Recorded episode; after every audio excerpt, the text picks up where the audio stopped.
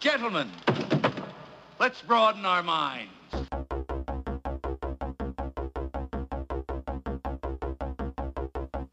Who has a mixtape? We do. Who needs a mixtape? You do. Who makes a mixtape? We do. Who needs a mixtape? So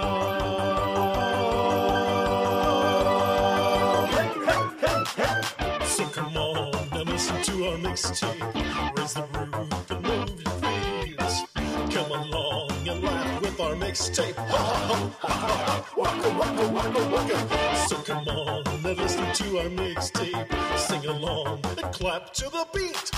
Settle in and listen to our mixtape. And now the music finishes. Enjoy your pork chop sandwiches. I'd like to say like it's because we've been gone for a while that I'm going to come back and everything's going to sound like shit, but really it's just because everything always sounds like shit. Actually, it sounds pretty Yep. good tonight. That's not what I meant. uh, well, you know it will at some Yeah. point. Hello, everyone, and welcome to another fun-filled and exciting episode of the Mixtape Podcast. I'm Jason Emmett. Uh, I'm Stewie D. I'm Casey Masterpiece. Pimp, Daddy Spank Dog. and Noah. Noah, Noah?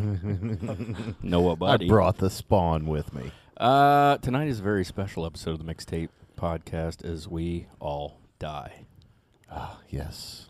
I saw I posted that thing on. Uh, oh, we we are on Twitter now. We are we are actually tweeting on Twitter now, tweeting on Twitter. So you can go there and check that out. I actually posted that uh, thing on Twitter, and Spooky Bill was like, What? Very interesting." He's like, "What are you talking about?" Um. So yeah, we're gonna be doing a special episode where uh, we all eul- eulogize. Is that the correct word? Yeah, word? eulogize. one another and give our uh, picks for a playlist for what we would play on each other's funerals. Um, this is what we're doing. like for real, this is what we're doing. Uh, the idea was actually given to me by somebody who's sitting in the studio tonight, but is not going to talk on the microphone, and that's okay. She doesn't have to. I mean, if you change your mind, just let us know. Um, but it sounded like a lot of fun to me, and of course, as soon as I pitched it out there, uh, one person in particular seemed to be having a really good time with it. Yes. Won't mention He's any like, oh, names, but um, it was me. I'm all about it. We figure we kill enough people on the show, we might as well kill ourselves, right? Right. Um, so We are the harbingers of death after all. we kind of are. Uh, speaking of which, before we get started with the show proper, I really hope it doesn't result in one of us. that would be that we were. If that happens, we're stopping the show. Like we are not recording can, anymore. it, can it be Kevin? If Stu would go Can it on, be me? Uh, no. No, man. like You're we too actually young. That like doesn't- having you on yeah, the it doesn't show. need to be one of you guys. You need guys. to continue our legacy after we die. You're the backup. Who do you think it should be? Stewie. Stewie. Yeah. General consensus says Stu. the kids agree. He's like, yeah, me too. Um, all right. So actually, before so we weren't here. We didn't record uh, two weeks ago. Uh, it was somebody's birthday. Yup. He turned thirty three, and um, fifty seven. Well, I don't know how old you are. 47. I was kidding. I, I know what year you were born. Boring. Every. Um, I know what year you were born. Uh, and Casey and I had a project we were working on, and we really needed to get it done, so we just we had to skip. So, but because of that, we missed some deaths. So we'll talk about them this week. So uh, let's go ahead and get started. If I can find, I got shit everywhere. You should have seen me earlier tonight. People were really laughing. Is this the button I'm looking for? Where'd my penis go? It's not. Damn it. it's my favorite though. This is the button I'm looking for. Let's do some news.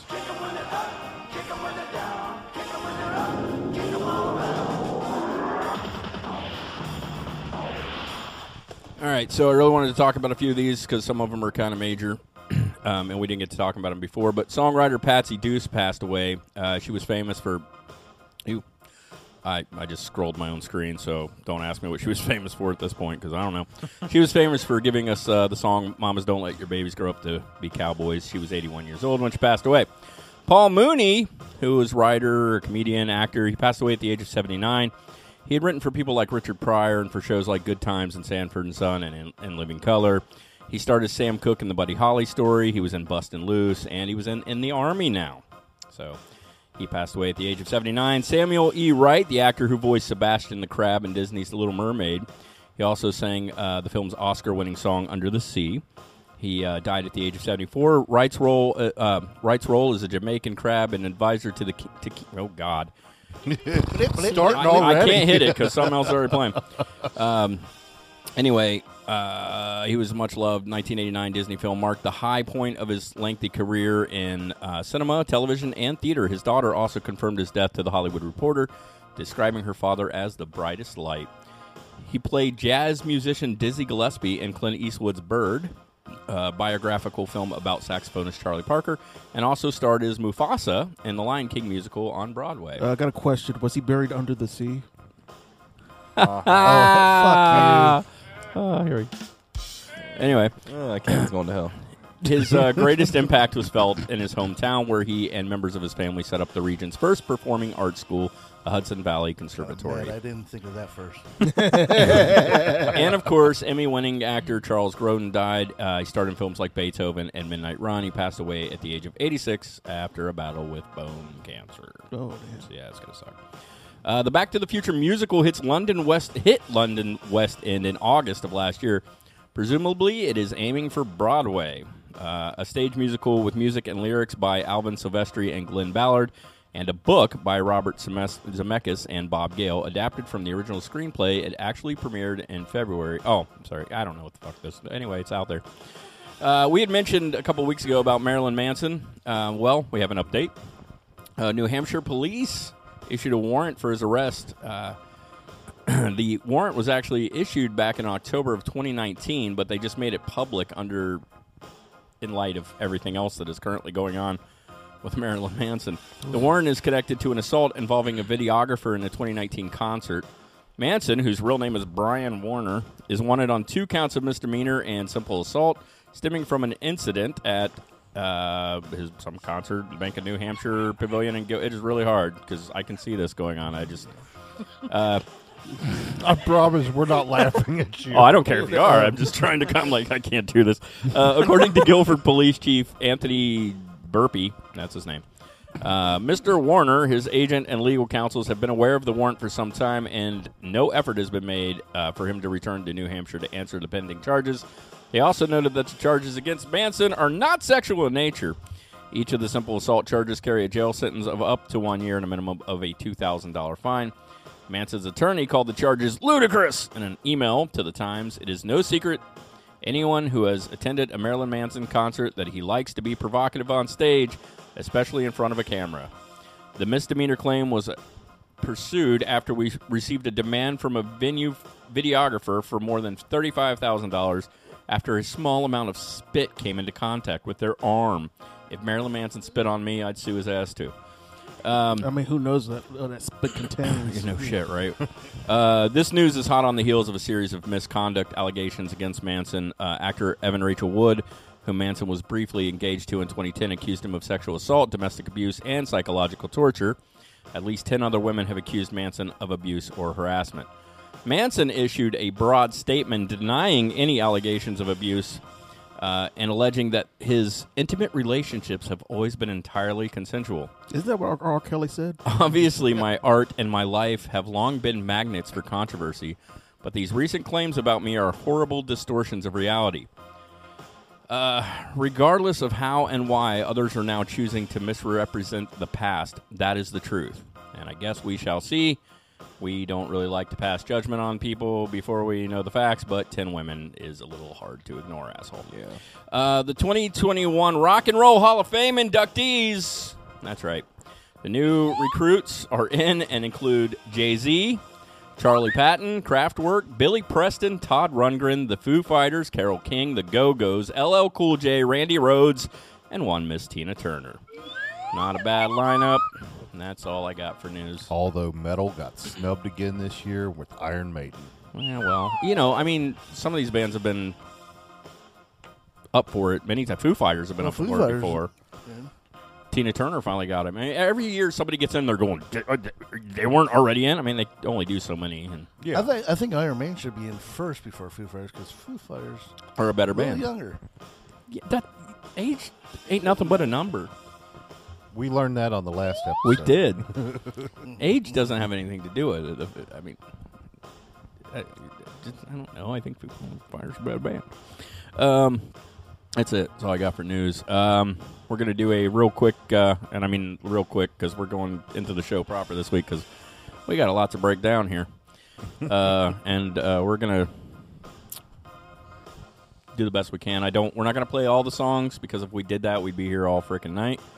Uh, but it's going to be interesting because we all have things to read. So, uh, so we're going to kick into this, and we will be back in just like 30 seconds or something like that. Stuart, swear to God.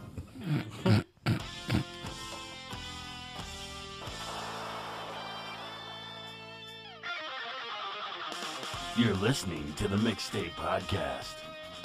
Up, up, down, down, left, right, left, right, B, A, start. There you go. Now, you got a couple extra lives to play with. You're welcome.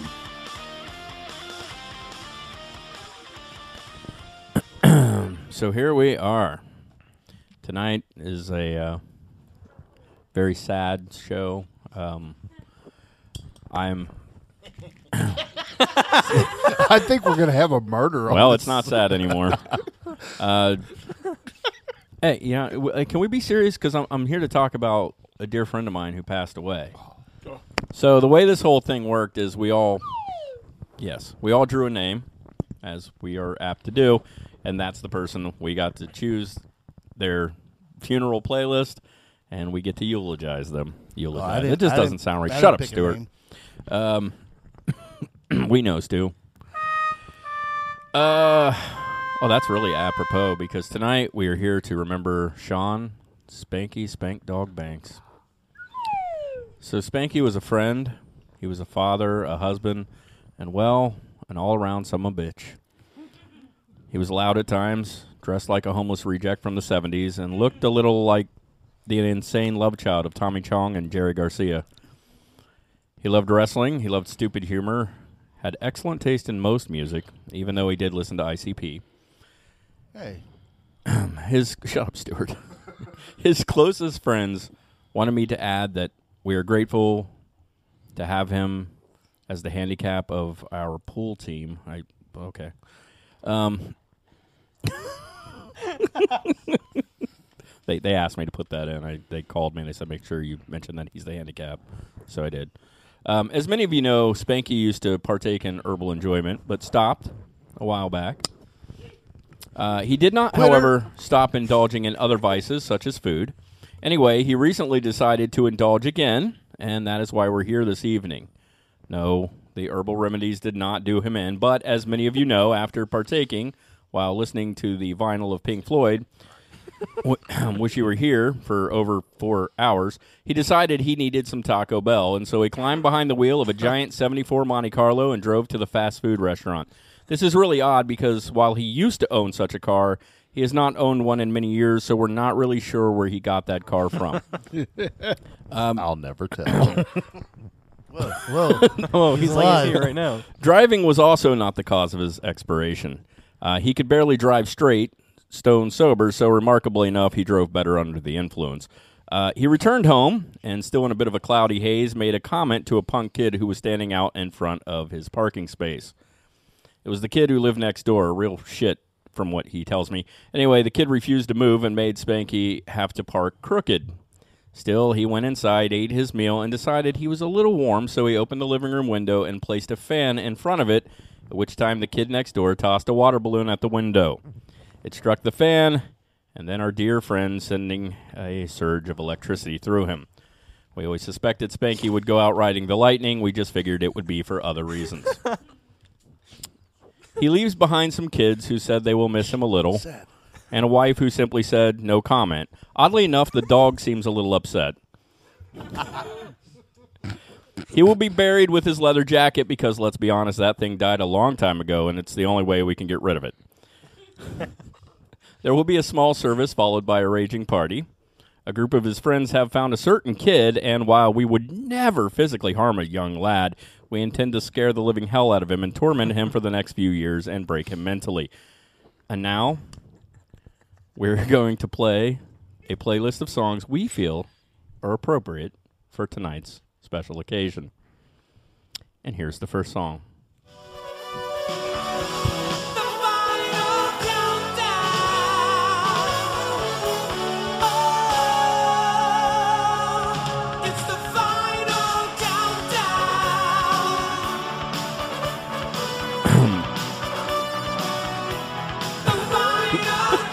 Can't do that. You're Trust me, I know. I fucking hate you. I really Uh, do. The final countdown, Europe, 1986, off the album of the same name. The album was a huge commercial success, peaking at number eight on the U.S. Billboard 200. Written by Joey Tempest, it was based on a keyboard riff he made in the early 1980s, with lyrics inspired by David Bowie's Space Oddity.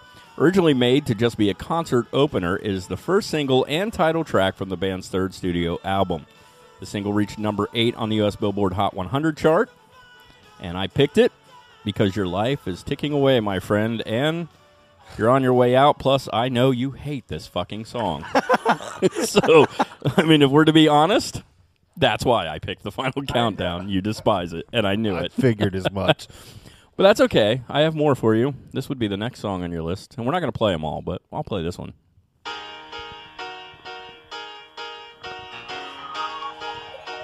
Dick. You're as cold as ice. You're willing to sacrifice our love. Cold as Ice, Foreigner, 1977, also the first concert I ever saw. Uh, off their self titled debut album, one of the best known songs of the band in the U.S. It should fade. Maybe. There we go. Uh, peaking at number six on the Billboard Hot 100, it was initially the B side of some versions of, of some of the versions of "Feels Like the First Time." Um, basically, you're a corpse, dude, and you're cold as ice. That's why I picked this one. Yeah, thought it was funny. the next one, It's almost like he's here with us. I know it's like I hear him speaking to me. You hear it too? It's very weird. Mr. Spec Dog.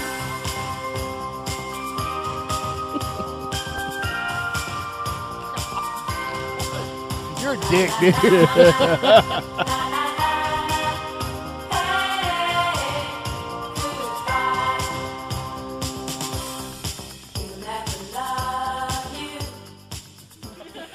Nah Nah Hey Hey Kiss 'Em Goodbye, originally recorded by the fake band Steam in 1969. It was redone in February of 1983 by Bananarama. He released the song as a single from their album Deep Sea Skydiving. Skiving, whatever. Uh, this version became a top 10 hit in the United Kingdom, but never here, believe it or not. Um, and I picked it because, duh. Because I'm a goner. Yeah. I really wanted that one. Uh, the next song I picked that we will not be playing a clip from, but the next song we I picked was uh, "Burn in Hell" by Twisted Sister. Uh, Oddly enough, that song was on my list for somebody else. 1984, off their uh, third studio album, "Stay Hungry." You might remember this one from Pee Wee's Big Adventure. The song is written from the viewpoint of the devil who is welcoming someone into hell. Interesting fact, in a strange turn of events, this, the group was recording the tracks from the song at the record plant in New York City when the studio caught fire, and they had to finish the album in Los Angeles. Um, I just picked this one because I have this feeling you're going to be welcomed in with open arms, man. Oh, That's I've got a, I got a special spot right on the throne. Yes, we- On his lap. You're going to die on the throne like Elvis? No, not that throne. Hell's throne. And Because of I'm, course, the, I'm the new ruler. Didn't you know that? of where? Hell. You're not even the ruler of your house. You come like third after Julie and the dog. Hey, I'll get peace and quiet then. Um, and then I have one more for you because you know I can't go out and being a complete jerk. So In the future, can't wait to see if you open up the gates for me. All right, you redeemed yourself. Night they took my friend. Try to black it out, but it plays again. When it's real, feeling's hard to conceal. Can't imagine all the pain I feel. Give anything to hear half your breath. I, I like the dance moves, living your life Spank Dog. Taken from the movie Rush Hour. I'll be missing you, Puff Daddy, 1997, uh, recorded by Puff Daddy and Faith Evans, featuring R&B group 112. It was written in memory of, uh, of course, Notorious B.I.G. Um, samples of the Police's 1983 hit song "Every Breath You Take" were not. They did not ask for permission to use this. This is really interesting. Uh, and the police sued, and they won 100% of the royalties for the song and reportedly earn over $2,000 a day from this song. Thank you, Puff Daddy. Also, there's actually a video out of Sting. Sting later performed the song alongside Puff Daddy and. Evans in the 1997 Music Video Awards, uh, which, if you watched it, was really awkward and off-putting. It just Sting's kind of looking at him the whole time, like it was very weird. It wasn't around Um, that many black people, apparently. I don't so- think that's what it was. I think Uh, they were. I thought it was racist, you know, for Sting just to be acting weird. So, Uh, I'm just kidding. Go ahead. Go on. What are you doing, man? I, I, I tried to add What- jokes to a very somber occasion. I just, it's not working. I, Still, I'll it's just go back to the slide. You're, Thank you. I, I deserve that. you're a dick. I know. Where'd my penis go? um, anyway, after the uh, f- at the 40th annual Grammy Award, the song won the Grammy Award for best rap performance by duo or group. The single spent 11 weeks atop the U.S. Billboard Top 100. Uh, in the end, dude, I would just be really sad, and I would miss you if you if you died. I'd throw a damn party. Mm. I'll tell you what. Man, I can't rewrite what I wrote, A- but after I die, I give you permission to dance on my grave. Ding dong, the witch is dead. There's your freebie tonight. no, that one's for my mother. Never mind. Oh wow! Well, she doesn't listen to this, does she? No. I'm going to send her a message on Facebook. So Oh, no, I don't. no comment. Uh oh. yeah, don't play any episodes for your brother, Um, especially this one. so the next one is uh, Stewie. Oh, picked crap. picked uh, picked Kevin over there. So it's going to be a moment of silence. I'm assuming. or- So uh, Stu did pick the playlist. However, Okay. Yeah. because of his grief and complete inability to write structured, cohesive sentences, and the fact that, and the fact that he's extremely lazy, Stu asked me to write a little something for KC. Fact. He did give me some notes, uh, most of which I ignored All right. Fact again. from Stewie. Tonight we celebrate the life of. Hold on. Tonight we celebrate. I can't do it. I just I don't have it in me. Sorry. Tonight we celebrate the life of Kevin Casey Masterpiece Coleman. Was he a nerd? Yes, he was. This fact was confirmed by his brothers, his closest friends, the guy at the convenience store down the street, his last three what what? Oh, his only three girlfriends, a reporter from Channel 12 News, his fourth, sixth, eighth, eleventh, and twelfth grade teachers, everyone here on the show, and his mom. Uh, did he listen to directions well? No, he did not. Not from me and not from the GPS. Seriously, I'll be surprised if he finds his way to heaven. Did women like him? Well, the fact that none are here tonight would suggest they did not, but we will let you be the judge.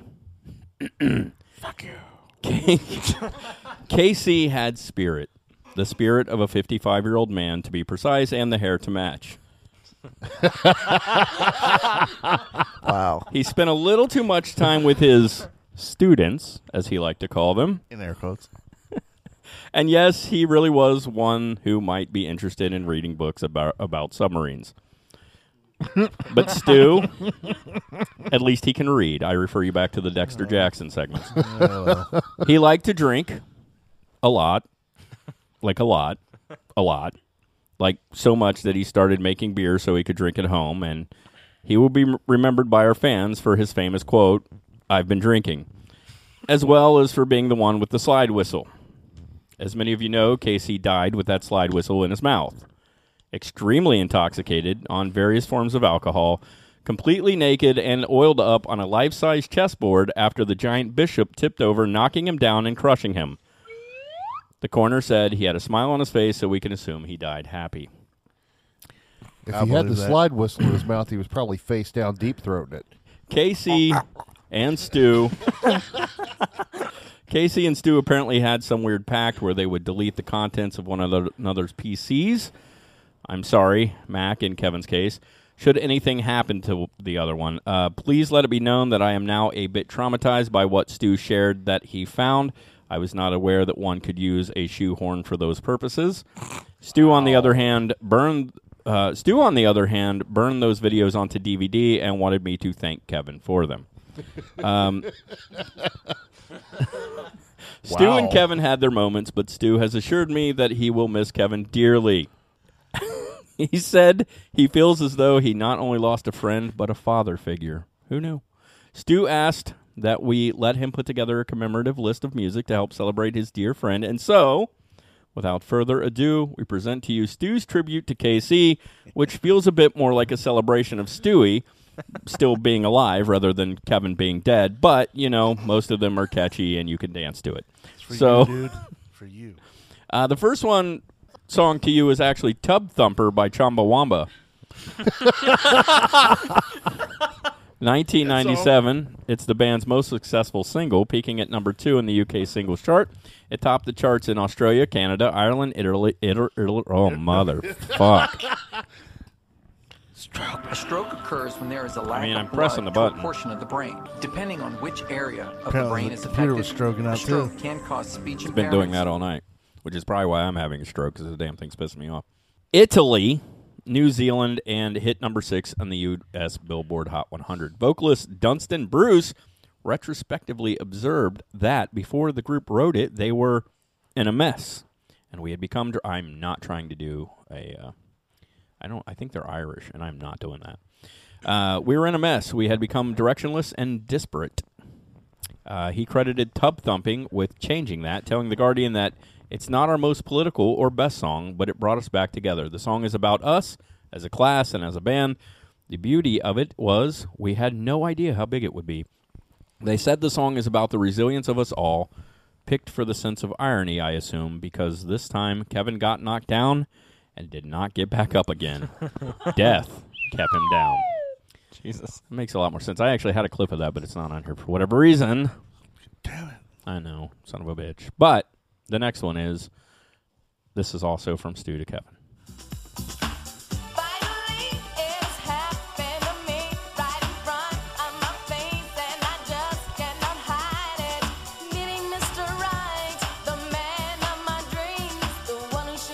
Look, man, don't Man read of your into it. The man of your dreams? What's going on? Don't read into it. Finally.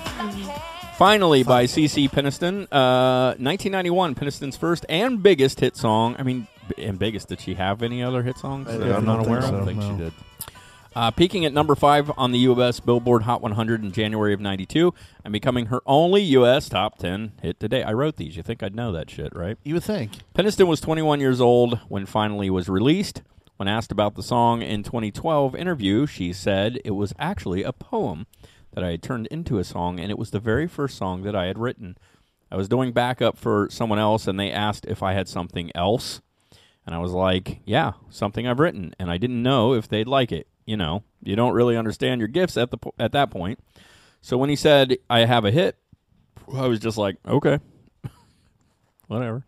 Um, at the time, I didn't understand what it meant to have a number one song. I really had no idea. They said you have a hit on your hands and you're going to have to go to Europe. All of a sudden, I was traveling the world. One show turned into two. That little girl from Arizona was going everywhere. You know, I had been here and there, a couple of trips, but nothing at all like this. Basically, she talked a lot for no reason. Uh, this one was picked because Stu's a dick. Um, I mean, really, is there another reason? you were saying finally. I mean, you know, but the next one's better, and I think you'll appreciate this. I think that you'll feel a little love with this one.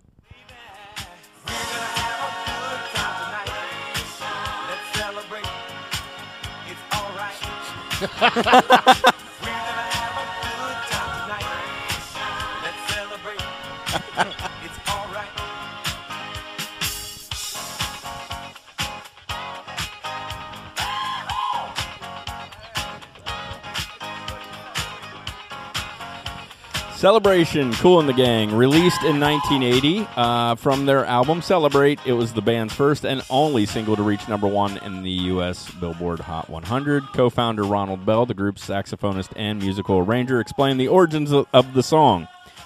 The initial idea came from the Quran. I was reading the passage where God was creating Adam and the angels were celebrating and singing praises. That inspired me to write the basic chords, the line, Everyone around the world, come on, celebration. Uh, this one was picked because Stu is a giant dick. so, last one because he's a dick. This one because he's a dirty asshole dick. Ew, God, that that doesn't sound good at all.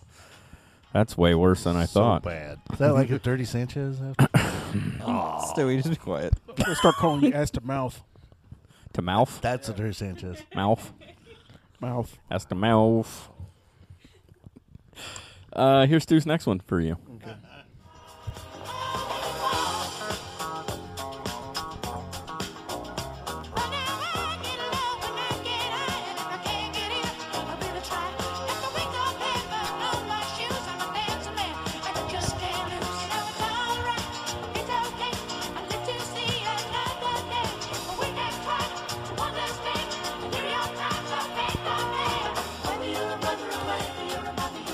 Whether you're a brother or whether you're a mother, you're staying alive. But if you're Kevin, you're not.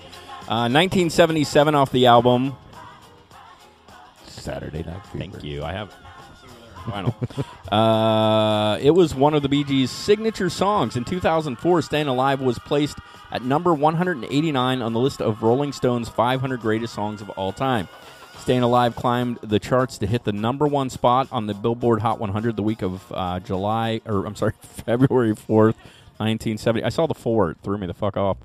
Uh, remaining there for four consecutive weeks. In the process, it became one of the band's most recognizable tunes, in part because of its place at the beginning of Saturday Night Fever.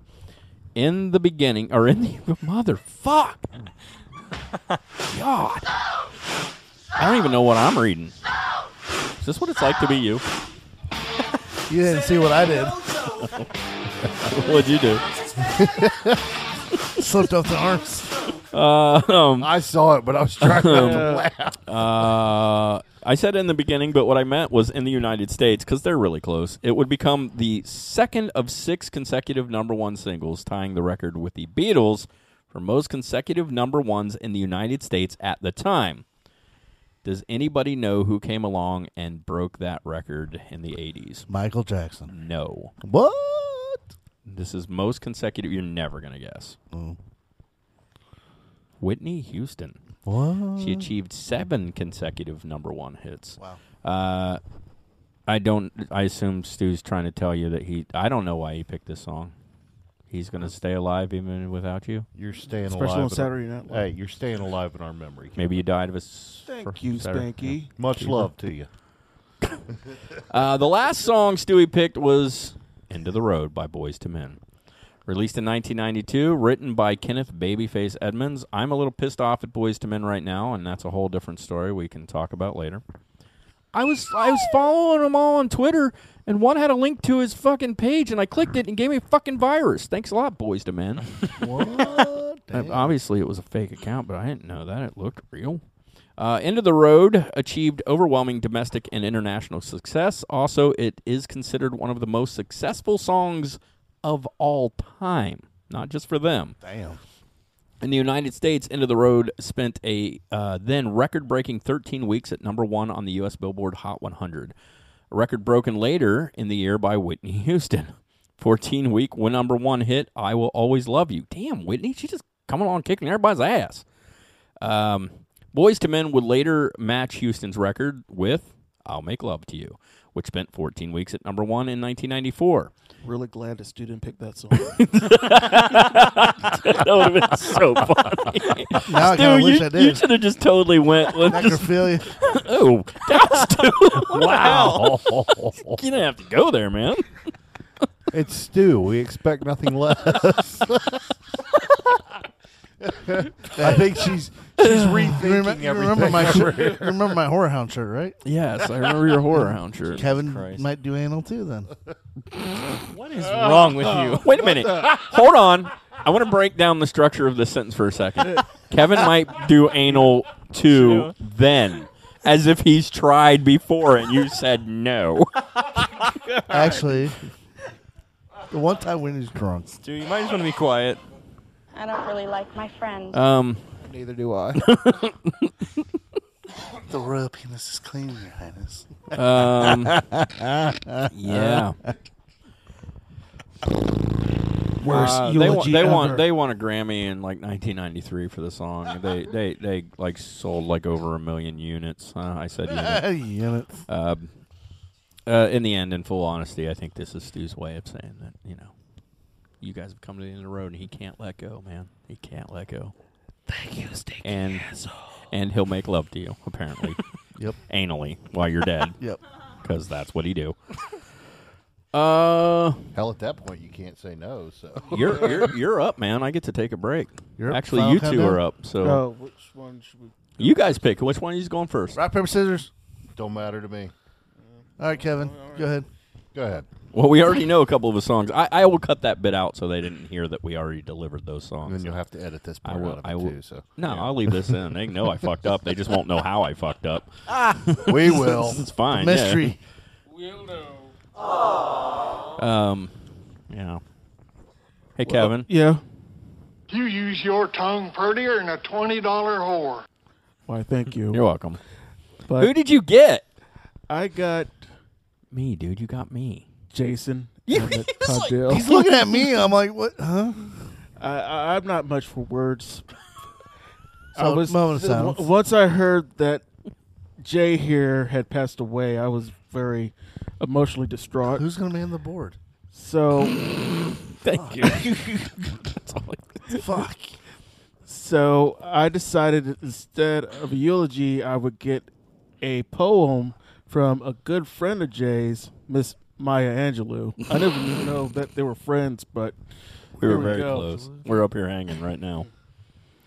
Lettuce, Lettuce. onions, cheese, bologna, pickles of the dale. These are the smells that best describe Jason Emmett Cardell. With crooked picking fingers and hunchback known that my oh, friend was never whack. In fact, he has shown much class despite his cartoonish lack of an ass.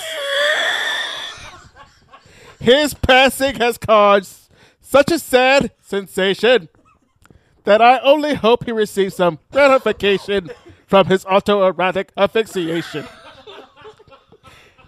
May the Almighty Lord guide him through the heavens door before the devil has time to pick his drunk ass up off the floor again. Again. With these words, I say goodbye to my favorite turd. Stay cool and chilly, Jason Emmett Cardell. E. You should have went Cardelli. That was from Maya Angelou. so- yes, I, I, I remember that one. Yeah, boy, I didn't know you guys were two, you know, such close friends. That was that was beautiful, man. That really was awesome. Yeah, that was amazing. Yeah, my, My my whole- Andrew I think he stole the show. The house just Oh my god! brought a tear to my eye. it brought lots of It tears. was very to my- tearful. I You might have stole right? the show on that one. Oh god, think that he was did. good. That was good. You want a slide whistle after that? Yeah, sure. Go ahead. I'll give him a slide whistle. He ah. deserves it. Well, let me try to do taps. No, that's not it. It's not.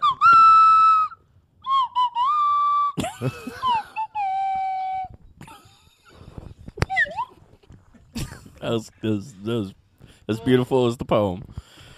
Whew. Um. Brain hurts. oh boy. All right. So apparently, I didn't, for some reason, put most of Kevin's on here. I don't know why. Uh, some of them, no, not really. Uh, Ke- Kevin's first song to me was uh, "I Will Survive" by Cake. We Gee, didn't hear that one before. Shut the hell up. uh, this one we will play. Uh, we're going to go out on this song because I like this song a lot and I want to. But originally performed by American singer Gloria Gaynor, released in October of 1978. Cake covered the song in 1996. You guys all know this, right? Uh, on their album Fashion Nugget. Uh, in addition to many subtle changes, lead singer John McCrea altered the lyrics in an interview. He did not alter the lyrics in an interview. There was a period there. He altered the lyrics. Period. In an lyrics that he interview? Gaynor stated she did not like Cake's version of the song because it used profanity. Ah. McCrea changed the phrase "stupid lock" to "fucking lock." uh, um, amongst other things, he changed in the song. Um, I assume you picked this song because somehow it's gonna be a struggle. But somehow you you think you you'll survive without me? Yeah, I think so. Oh fuck yeah. Yeah, I don't think so. The next song, Plus, I like cake. Everybody loves cake. uh, the next the next song, Cupcakes. Cupcake? the next song on the list is uh, "Traveling Wilburys" "End of the Line." Released in October 1988, it was the final track on their debut album, Traveling Wilburys Volume 1. It was also issued as the band. Yes, I did. It was also. Oh, God. It was also issued as the band's Yeah. second single in Ju- January of 1989. The uh, recording featured all of. See, we didn't get here before. Re- re- the recording featured all of the Wilburys but one. Can you guys guess which Wilbury did not make it on this recording? Was it Dylan? Well, yeah. Okay. I said that isn't like. Well, yeah, it was Dylan. Uh, yeah, Bob Dylan was the only one not there. Uh, uh, George Harrison, Jeff Lynne, Roy Orbison sing the chorus in turn while Tom Petty sings the verses. Uh, actually, it was released, I believe, either right before or right after Roy Orbison died, and they like feature him in the video through some stuff. But I think I think it came out like right after he passed. I believe it was after. So he barely made it on it too. Um, I assume this is just because it's all over for me, Yeah, it's the end of the and I'm at the end of the line. The line. Oh yeah, we're all eyeballing your cupcake. Yeah, we- we An totally actual are. actual cupcake. Don't no, Stu. just- now you just basically told Stu he could eat eleven No. cupcakes. and don't think he won't. There he is. Did you uh, Spoken like a true spawn. Did you see what I posted from last Friday? My kids are here. We're all playing Mario Uh, Kart. oh, yeah. Eating. Stu goes, "What's for dessert?" And Xander goes, Your mom." mom. I was like, "Yes, I love it." Uh, the next song, uh, Casey dedicates to me is "Great Wide Open" by Tom Petty. And I swear I had this. I didn't know why it didn't make it on here, but it didn't. Uh, 1991, off the album of the same name, the song reached number four on the U.S. Billboard album Rock Tracks chart, and we all remember the video that featured Johnny Depp. yeah Johnny Depp. Uh, rumor has it it was originally supposed to be Johnny Depp and Winona Ryder who were dating at one point, but they broke up. Busted for shoplifting, right? Nah, this was Well, way she before. She did then. get busted It- for yeah. shoplifting, but that's not why. Oh. They split up uh, before they started filming the video, and so Gabrielle Anwar was used instead. Because uh, I assume you picked this, and because I'm going into the Great Wide Open. Hey, you tell me why'd you pick this song, Kev? Because I like Burn Notice, and you know I think Gabrielle Anwar is on that. She is. Yeah. That's it. Yeah. Okay, that's a good idea. That's a good reason. Rebel without a clue. So there you go. Um, who played Who played the roadie named Bart in the video? Tom Petty. There you go. Damn, he's on it. Yeah. Proud of you, man. Oh, Not for much, but for that at least. well, I've been drinking, so that helps. Uh, the next song Kev do- uh, donates to me. This motherfuck, what the hell is happening to me tonight? Blah, blah, blah, blah. I mean, I can't keep hitting the stroke sounder, but I'll do it again. We might have to get a new stroke sound.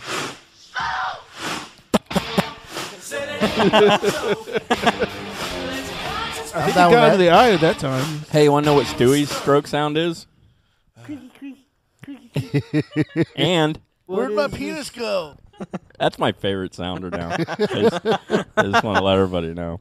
Yeah. Um, the next song Casey dedicates to me is this one.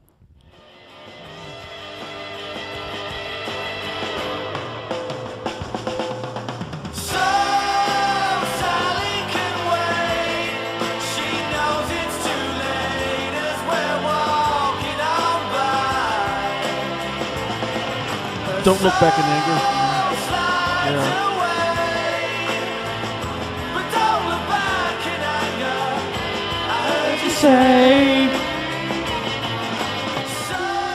Don't Look Back in Anger by Oasis, written by Noel Gallagher. The song was produced by Gallagher and Owen Morris, released on February 19th, 1996, as the fourth single from their second studio album, What's the Story Morning Glory. Uh, it became Oasis's, oh, that's not fun to say, Oasis's, Oasis's second single to reach number one in the UK single charts, where it also went platinum. It was the first Oasis single with lead vocals by Noel who had previously only sung lead on B sides instead of his brother Liam. Why the hell did you choose Don't Look Back in Anger? I don't know. I mean, I He was the mad that you're gone. Yeah. I mean, I figured you know, you don't want to look back but you can't look back when you're dead. So We just thought like maybe like like maybe it was something to do with y'all was getting ready to go to the funeral and like uh, Sally got hung up and you told her she's gonna have to wait or some shit because we Yeah, it really confused me. Yeah, that's it. that's, my, that's, my, that's my reason. That's what I meant. just go with that when it That's works. that's what Yeah, I meant. yeah, um, yeah. That's what it was. Uh-huh. And the last one, Casey dedicates to me. Dead wrong. It's weird that you got one in a million. uh, you guys kind of went with the uh, boys to men thing here, but here you go. I knew that was going to be the memory. pretty popular tonight.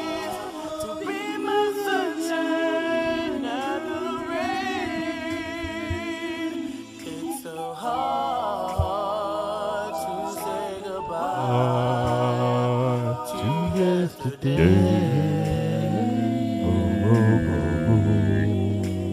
baby, I know you hurt me real bad. That's not what the one dude does. That's his whole purpose. He has a cane and he talks. He's out the band now. What? The guy with the deep voice. yeah. He's dead. No, no. No, he's not dead. band. He's just not in the band anymore. Oh. What, the, what, are, what band? Didn't they just tour like about four years ago or something like I he left because Pentatonix needed a new bass singer. So, so if bo- they were boys men back in the day, are they men to seniors now? That would be better. Yeah. Yeah, I guess Close makes to death. Um, this one could have u- uh, been used on our songs you didn't know were remakes list because it was originally written by Motown husband and wife songwriting team Freddie Perren and Christine Yarian for the 1975 film. Cooley High. That's right.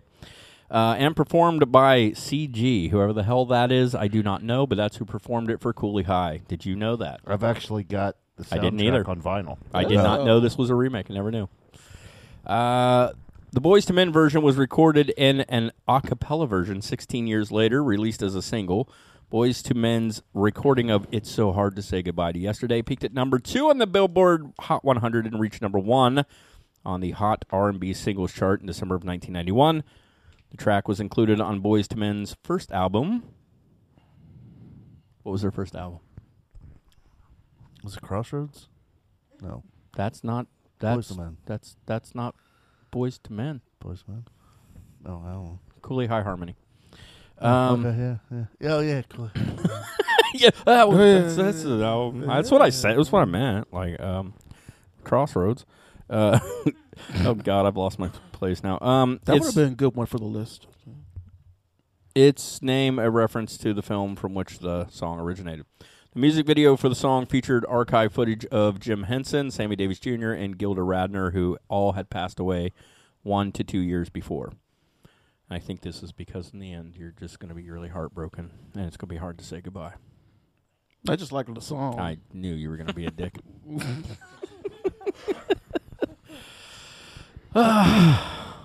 that that's uh, well, we're tossing this one to you.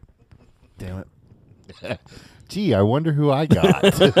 uh, shit. Hey, wait, something got left out of my thing for you because I said something about missing the uh, Krusty the Clown laugh.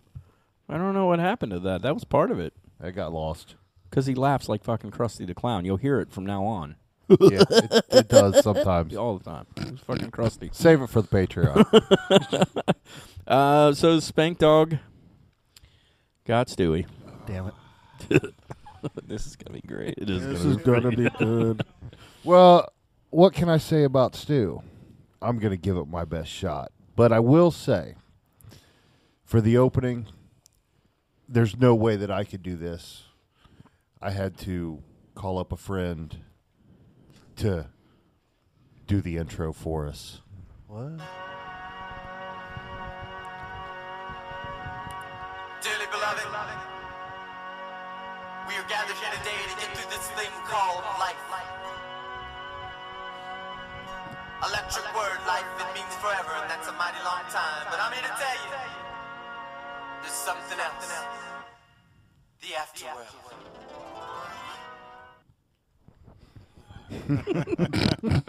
Ah, that's from Let's Go Crazy, Prince, 1984. Yes. Prince's second number one hit on the Billboard Hot 100 off the Purple Rain album. The song is thought to be uh, I lost my place. Anyway, uh, blah, blah, blah, oh, it's supposed to be uh, exhortation to follow Christian ethics with the de-elevator of the lyrics being a metaphor of the devil. Following Prince's death, the song recharted on the Hot 100 singles chart at number 39 and rose to number 25 by the week of May 14th, 2016. As of April 30th, 2016, it has sold. Oh, this is a weird fucking number. 964,403 copies in the United States. And I throw it back over to you, sir. All right. Now, most of us who knew Stu, Stu was a fan of a certain car culture that we all had an admiration for. But then again, what car enthusiast doesn't like the lowrider? He always thought he would find him a honey to ride with him. He told us that he would make his move whenever he had to stop at a red light and he would lean over and try to give them a kiss. Classy. They always shot him down and he would have to go home alone.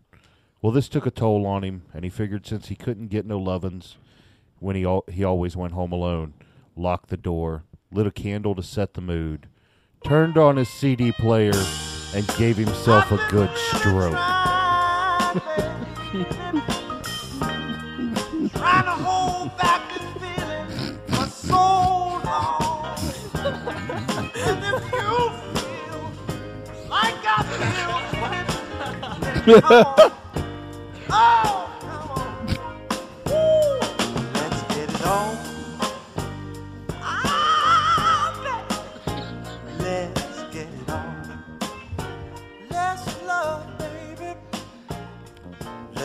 Kind of lengthy.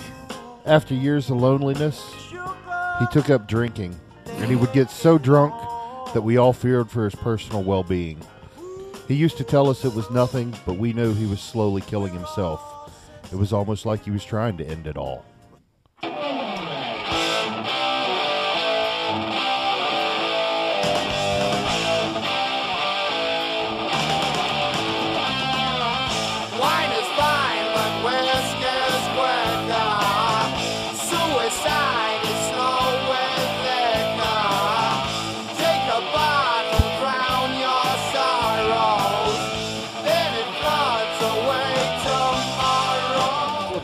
Last two paragraphs on this.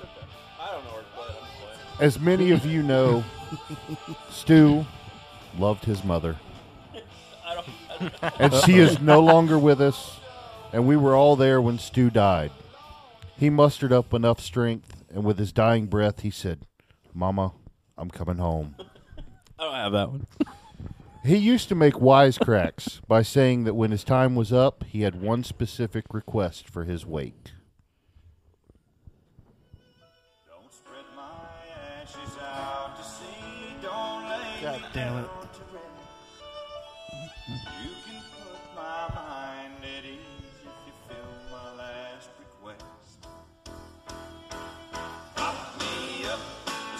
Jukebox if I die. I hate y'all. You're welcome.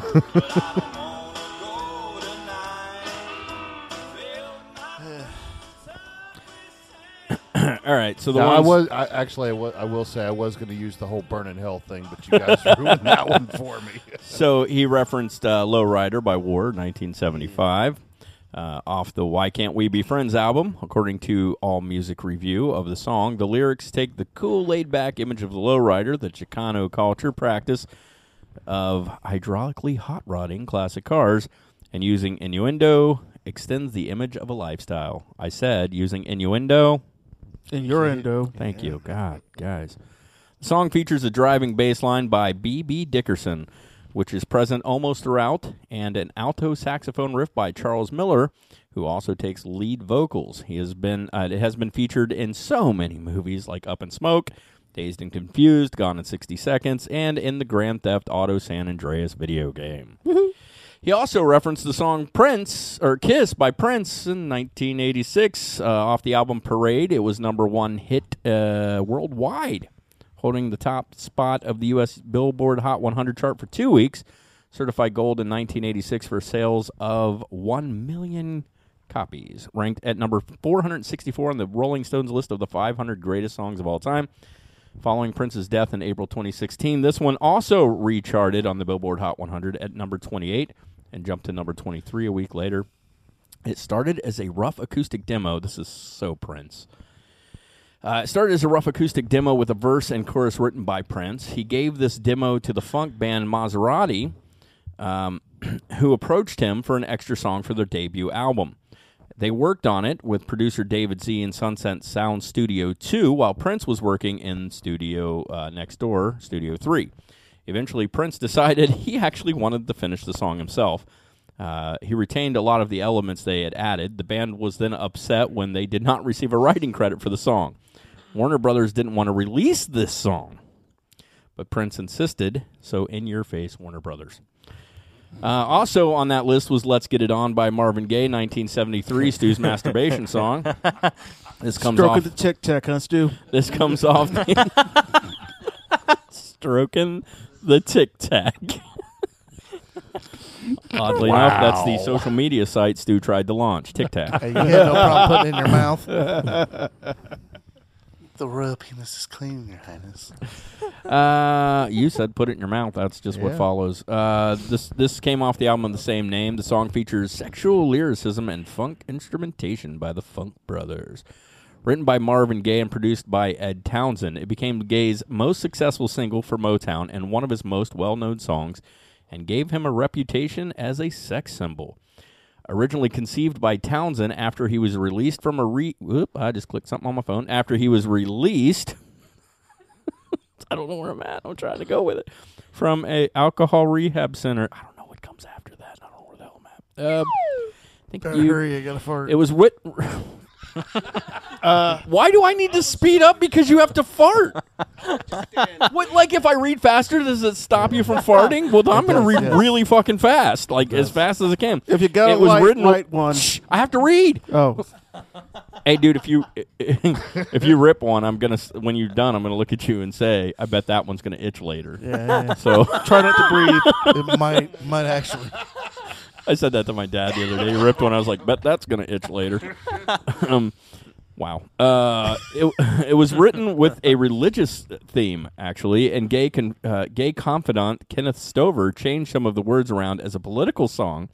And Gaye recorded this version as it was written, but Townsend protested that the song wasn't politically conscious, but a song dedicated to love and sex. Gaye and Townsend collaborated on a new on new lyrics, and using the original backing tracks they recorded, Gaye transformed the song into an emotional centerpiece. Suicide Solution by Ozzy Osbourne, 1980, off Blizzard of Ozz. Uh, Osbourne said in 1991 that the song was about the alcohol related death of ACDC's Bon Scott in 1980. But Bob Daisley revealed in 2002 that he had Osbourne himself in mind when he wrote the lyrics. On uh, November 1st, 1985, a lawsuit against Osbourne and CBS Records was filed by the parents of John McCollum, a teenager who committed suicide allegedly after listening to this song. The plaintiffs, however, failed to pr- prove that Osbourne had any responsibility for the teenager's death. Uh, the plaintiff's attorney alleged that a line in the song stated, Why try? Get the gun and shoot. Lyricist Daisley and Osbourne himself both claimed that the line actually says, Get the flaps out. Flaps, they insisted, was an English vulgar slang term for vagina. Get the vagina out and shoot? Uh, Don Arden, Black Sabbath's former manager and the father of Sharon Osbourne, this is so good, is on record as having said of the song's controversial lyrics, to be perfectly honest, I would be doubtful as to whether Mr. Osbourne knew the meaning of the lyrics, if there was any meaning, because he is because his command of the English language is minimal. That's his father-in-law. Jesus. Uh, and last, or not last on the list, uh, Mama, I'm Coming Home, Ozzy, 1991, No More Tears, my favorite Ozzy album. Uh, Osbourne's only solo top 40 single on the Billboard Hot 100 chart, peaking at number 28. His only other top 40 hit being what song? Crazy Train? No.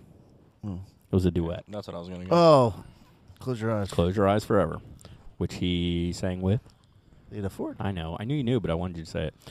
Uh, and his and his feature on the 2019 Post Malone, he's featured on. It is featured on the night. To, fucking that- that- shit, that- bitch that- ass. that- A stroke occurs when there So is a lack of blood stroke to a portion the brain. Depending on which the brain is affected, Right into Tourette's. you smell vision toast? I smell Maybe. foot.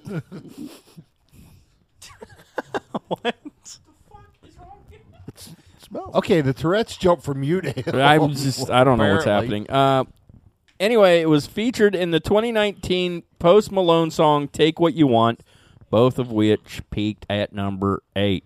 There you go. And the last song on Spank Dog's Yeah. list was "Prop Me Up Beside the Jukebox." If I Die by Joe Diffie. That makes Written by kinda Kerry glad. Kirk Phillips, Howard Perdew, and Rick Blaylock, and recorded by American country singer Joe Diffie. It was released in July of 1993 as the second single from his CD, Honky Tonk Attitude. It peaked at number three on the Billboard Hot Country Singles and Tracks. The song begins at a slow pace accompanied by piano, with the narrator explaining that he has no fear of dying, but that he wants to go on being himself after he does die. In 1999, the song was part of a lawsuit when another songwriter named Everett Ellis attempted to sue the writers of Prop Me Up Beside the Jukebox as he thought that the song infringed on a copyright of his own composition, Lay Me Out by the Jukebox When I Die. That's all I got. Now, I will say that that song did not come from me. Uh-huh. My wife contributed that one. Thanks, Julie. Now, that's everybody, right? Yeah, four. That's four, but there's somebody else joining a us fifth. on the microphone tonight. Oh, damn it. See, I was warned you might be showing up. And so That's we why I shouldn't have- asked- You shouldn't have told That's him, why damn I it. asked you, did you want me to tell him you're coming or not? And you said, oh, go ahead. Yeah, but you know, I don't think things through. Oh, I knew what was coming. So you know, Oh, we I know don't this. think things through. Well, you know what? Just Hey, remember, guys. hey, we love you, son. Now, look, man, we don't want to play around with the deaths of any of our children's. None of them. Even the ones that don't have children's. Or even the Or all the legit ones he's already killed by shooting them on the floor over here. Jesus. In a sock. In a sock. My bad. In a sock. He admits it. They're in a tissue somewhere in Mount Rumpke. Why Mount Healthy? no, R- Mount Mount Rumpke. Oh, Mount Rumpke. That Yeah, makes yeah. way more sense than Mount Healthy. I don't know where I was going. All them knuckle children gone. Oh, God.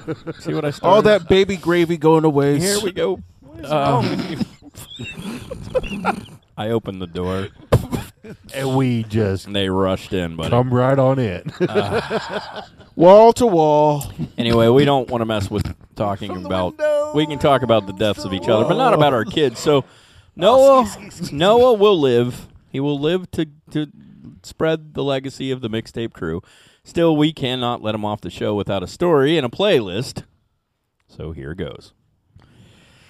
After his father fell tragedy to the water balloon incident, Noah went on to take over the Mixtape podcast.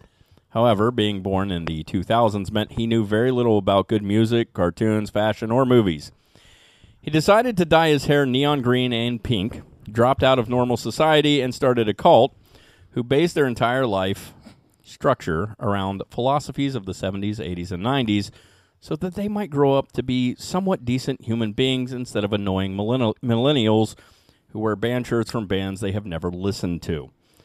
Within five years, his following had grown to thousands, and the government, seeing them as a threat to their current way of life, attempted to stop them. Using the power of the awesome decades, Noah's follow- followers overthrew their oppressors and ushered in a new age. Think the original Bill and Ted movies. Where kids watched cartoons on Saturday mornings, people hung out in person instead of online. Movies had actual good writing, and music had purpose and totally rocked. Was it perfect? No. Station. There were missteps. For example, Noah's mullet phase and the reintroduction of shoulder pads for women. There was also this thing where he tried to insist that the only phones that were allowed to be used had to be either rotary, plastic neon, uh, neon see-through, or Garfield phones. it was very weird, but mostly it was awesome. And because of his badassdom, Noah went on to live a happy life for many years. And so here is your playlist. The first song we would put on your playlist is Only the Good Die Young by Billy Joel, 1977. Off the album Stranger. It was controversial for its time. This really isn't appropriate, but we're going to do it anyway. with the lyrics written from the perspective of a young man determined to have sex with a Catholic schoolgirl. The song was inspired by a high school crush of Joel's. Attempts to censor the song made it more popular after religious groups considered it anti Catholic and pressured radio stations to remove it from their playlist. Joel said, When I wrote Only the Good Die Young, the point of the song wasn't so much anti Catholic as pro lust. The minute they banned it, the album started shooting up the charts. In a 2008 interview, Joel also pointed out one part of the lyrics that they all seem to miss. The boy in the song fails to get anywhere with the girl, and she keeps her chastity. Uh, the next song is not one of the songs we picked. You're disturbing me, dude. The next song is Forever Young by Alphaville.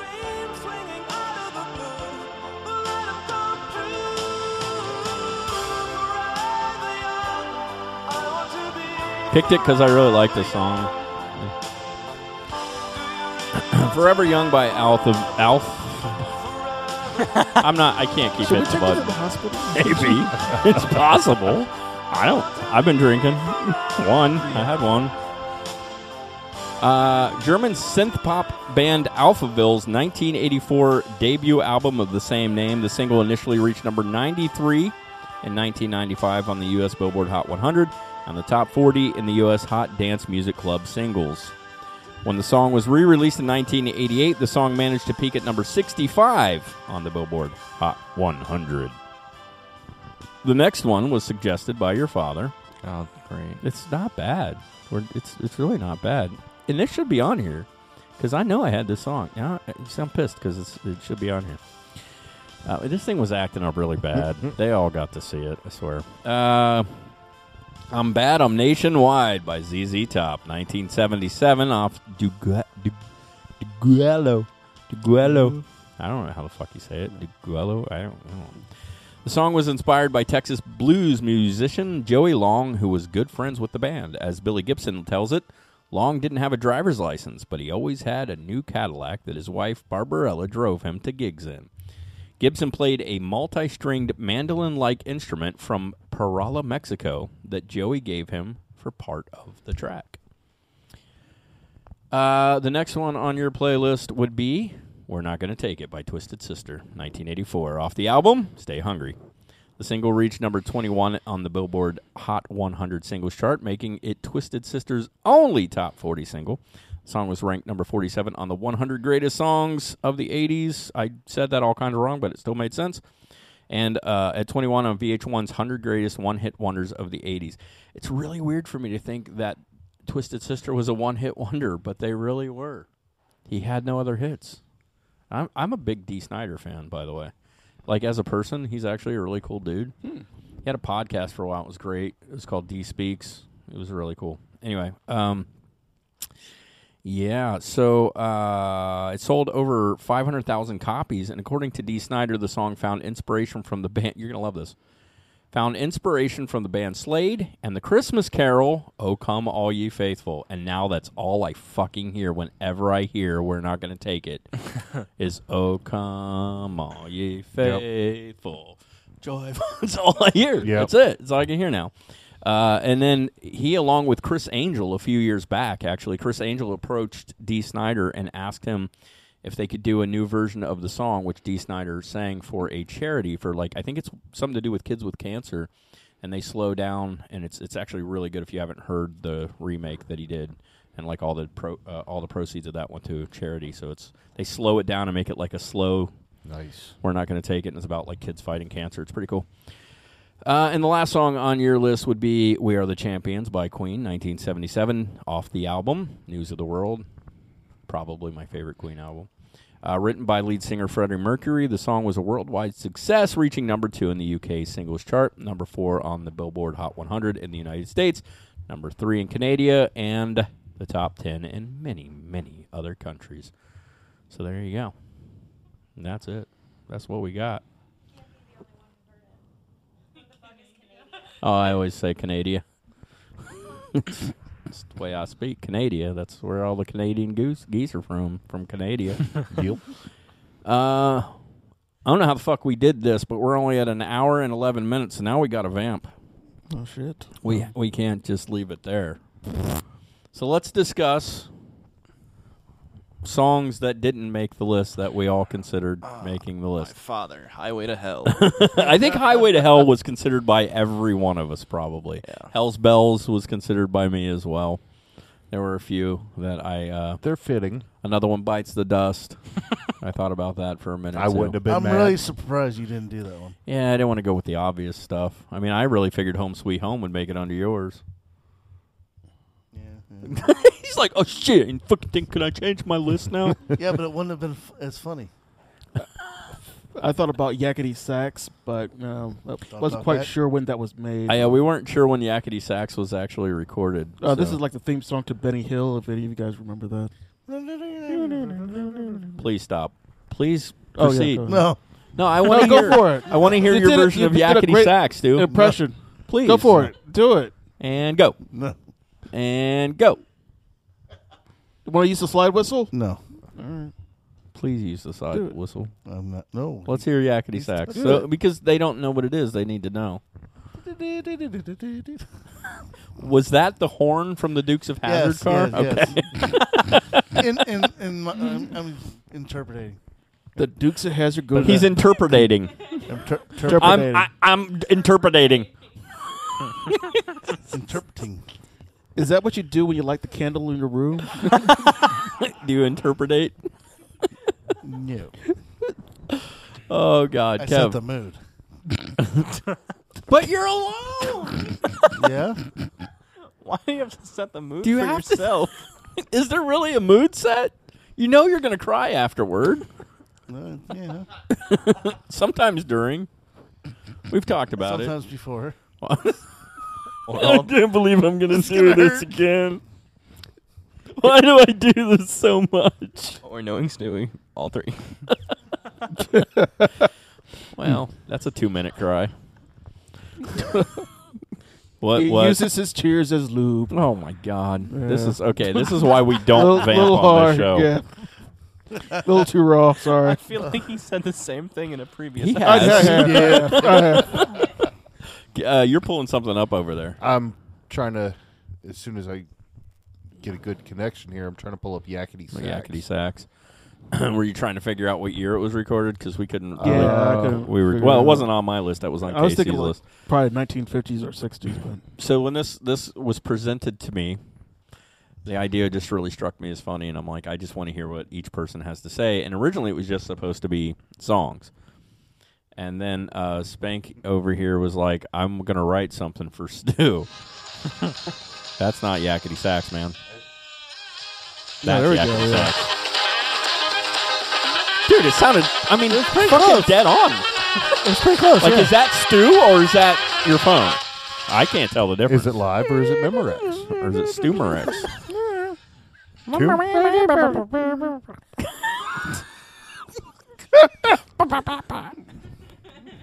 You can't see his face. That's the best. Yeah.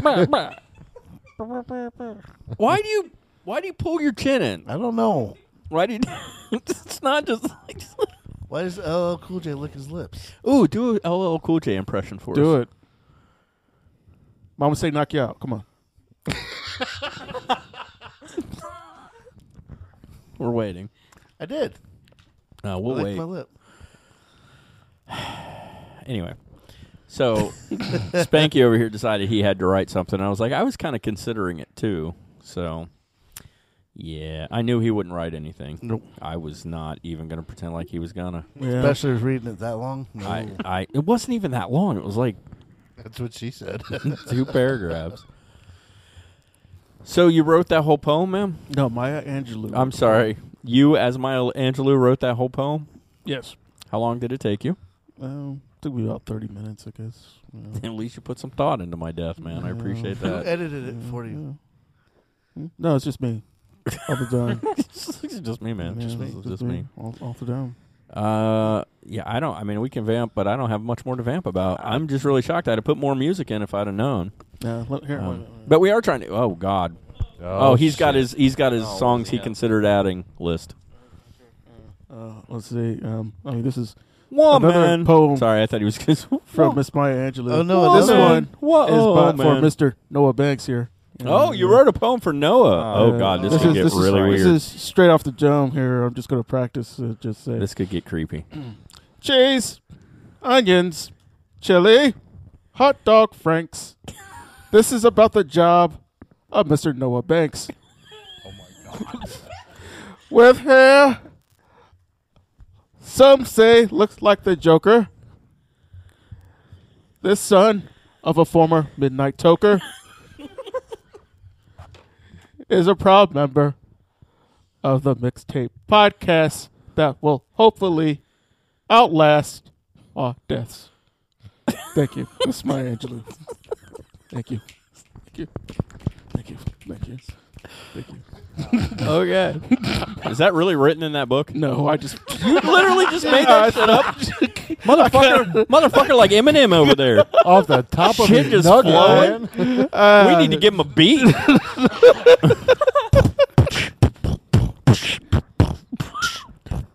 Well, I'm here to say my name is what? Your name's what? The fact that he was putting my his name arms is Special K. What is this? I don't know. I'm here to say my name is Special K. Oh God, you special, all right. Oh my god! You really just made that poem up. Yeah, I mean, I mean, I got the poem I wrote, and then I just kind of like worked off for that. Ah, where'd he go? I lost him in the in the headset I there. still oh yeah. There Don't know, is. man. I, Still sitting right there. I don't know. I knew it was gonna be good after the like blatant skyline reference.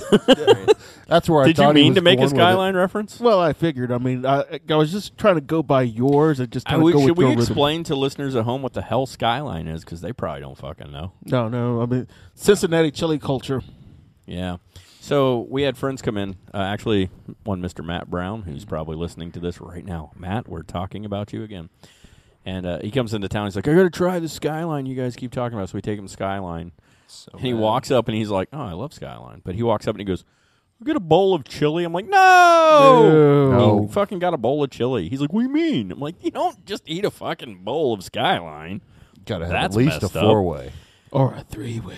Yeah, so try explaining that to real people. quick. Like, you got to get a three way, man. Yep. Yeah, I didn't like it at first either.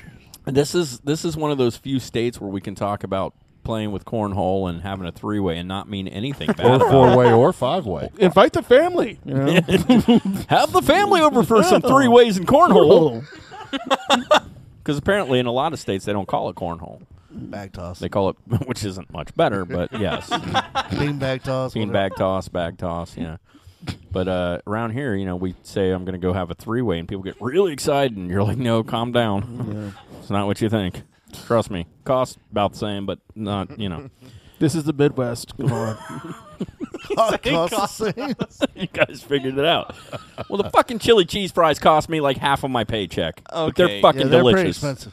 but they're good. They're really good. They just So, cost a lot. so regular. th- Wait, uh, So when we talk about Skyline, Stewie, shut up. there's there's a place here in town, Skyline and Gold Star. It's Cincinnati style chili, and it's not Skyline's normal chili. It's also the biggest debate in Cincinnati. no, No, it's, it's not not. debate. It's not Skyline. debate. Skyline. Skyline I is like the best. Skyline. That's, That's not fucking even my- Skyline. I It's like not debate. Skyline frozen The- and Gold Star fresh. You know what I like? even my bias. You know what I And like you about can burn in hell for that one. You know what I Yeah. do like about uh, Gold Star is uh, nobody fucking at home cares about this shit, but they have crinkle fries. That's the one thing. Okay, I yeah. do Whoa, I'll crinkle admit, fries. yeah, I like their fries better because they only have crinkle it's cut crinkle fries. But other than that, nobody at home gives a fuck what we are talking No, about right not at now. all. I'm probably one of They're the like, rare they're fucking Cincinnati talking who about, can I'm- split down the middle with those two. Gold Star. I mean, I'll, I'll eat either. Yeah. I've said it before and I'll say it again. Gold Star is the chum bucket of our area. Oh. I do like me some chum. Shut up, Stewie. oh, so good. He's, he's no. Well, we'll work you up to it. For me, it's fuck off, Stuart. So We'll get him you there. there Yeah, we'll get there. when Give your us- dad gives you permission. Give us a couple more months. I I, I then it's two, legal. two more months. I'm 18. I'll, then I'll be good. yeah, then fuck you, dude. I, he can say what he wants. exactly. Um, Then he's legal to touch. that was a lot of fun. and I'm never coming back. What the fuck? Do you know what you just said, right? Then he's legal to touch. We're gonna get canceled. No, Stewie's gonna get canceled. Yeah, dude, here, th- we can see your hand motion, but the people at home just heard you say then he's legal to touch. You And they can freaking say whatever molester. want. Jeez. I don't know whether to laugh or be offended and want to kick his offended. ass for that. one. Just be offended. So I'm gonna give my top respects for We're gonna lose KC half our tonight. listeners. That was wonderful. That was pretty brilliant. yeah, that was that was very good. I mean, thanks for hitting all my low self esteem points in one speech. Crooked fingers, no ass, Hunchback. hunchback. That was the best. Thanks. I don't. I don't have a complex about that one at all. As far as the being drunk and pick me off the floor, you know, I'm really fucking kudos because it's true. It's been- I- it's it, it has before. happened. Yeah, Memories. twice. It's happened twice with him. He broke my fucking belt trying to pick me up by it once. I almost That was in Indianapolis, Yeah, that was Indy. Yeah. The best about Indy was when I the fucking next morning I wake up in the room and I'm I'm laying on the floor and I pull back the blankets. I was like, "What the fuck did you guys do to my shirt?" They're like, "We didn't do anything. It got caught on the banister and you got pissed off, pulled it off, and threw it."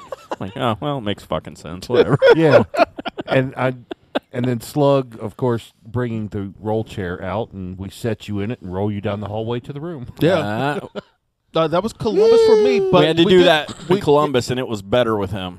yeah, I was in ambulance. We we start Oh, rolling yeah. him to the room, and he goes, "Woo woo! I'm an ambulance." I waved my cowboy hat around. As we're pushing Yeah. through a hotel, he's waving a cowboy hat in the air, going, "I'm an ambulance!" Woo, woo, woo.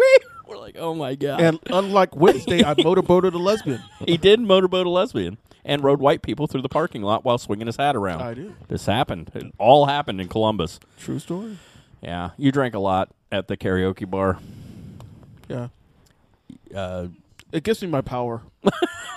we drink a lot when we go to Horror Hound. Period. yeah, he, yeah. Remember when he? the best Kevin story. All right, we're gonna vamp for a few seconds. We're gonna tell the story again. that was pretty close to the fucking sound. We go.